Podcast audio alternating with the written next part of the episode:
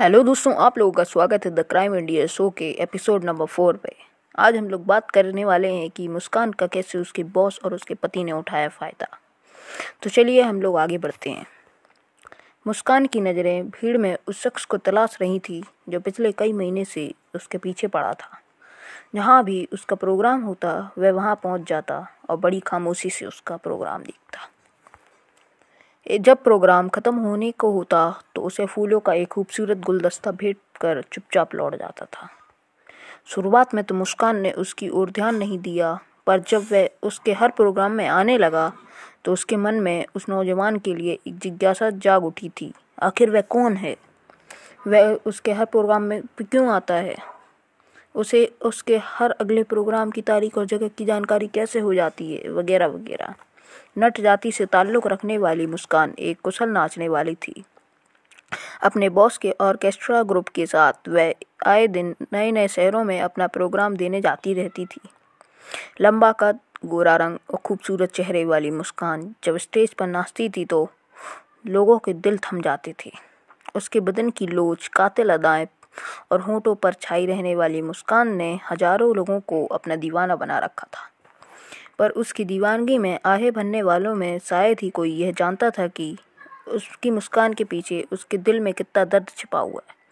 मुस्कान महज पंद्रह साल की थी, तब उसके माँ बाप ने उसे इसी ऑर्केस्ट्रा ग्रुप के मालिक के हाथों बेच दिया था। तब उसका नाच में मोहिर होना ही का शाप बन गया था। वैसे भी उन दलित परिवारों में बेटियों का बिकना आम था। बहुत सी तो खुद ही भाग जाती थीं। मुस्कान से कहा गया कि ग्रुप का मालिक उसके नाच से प्रभावित होकर उसे अपने ग्रुप में शामिल कर रहा है। और इसके लिए उसने उसके माँ बाप को एक मोटी रकम दी है। तब उसे उसकी यह शर्त थोड़ी अटपटी ज़रूर लगी थी कि उसे उसके साथ ही रहना होगा।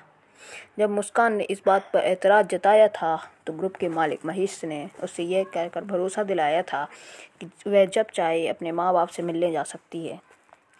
मुस्कान को ऑर्केस्ट्रा ग्रुप में शामिल हुए साल भर बीतने को आया था। इस बीच वह कई जगह अपने प्रोग्राम दे चुकी थी। उसे इज़्ज़त के साथ पैसे भी मिलते थे।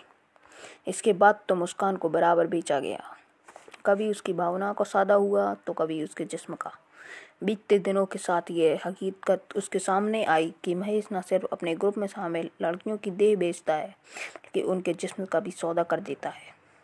अगर कोई लड़की उसकी इस बात की खिलाफत करती है तो उसे बुरी तरह सताया जाता है। पर मुस्कान इसकी शिकायत किस से करती, वह भी उन हालातों में जब उसके माँ बाप ने उसे ही ज, जलालत भरी ज़िंदगी में धकेल दिया हो। उसे कुछ दिनों में ग्राहकों से भी शिकायत नहीं रही।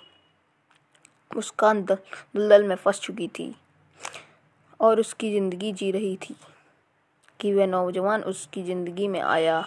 उसने मुस्कान की ज़िंदगी में एक हलचल सी मचा दी। मुस्कान ने तय किया कि वह उससे अकेले में मिलेगी। वह पूछेगी कि आखिर वह उसके पीछे क्यों पड़ा है? कल फिर मुस्कान का प्रोग्राम था। उसे इस बात का पक्का यकीन था कि वह नौजवान कल भी आएगा। देखा जाए तो मुस्कान अक्सर लोगों से मिलती रहती थी। इनमें अच्छे लोग भी थे और बुरे लोग भी। पर सच कहा जाए तो बुरे लोगों की तादाद ज़्यादा थी। वे लोग उसके रंग रूप और जवानी के दीवाने हो चुके थे। उनके लिए वह एक खूबसूरत जिस्म थी, जिसे वे भोगना चाहते थे।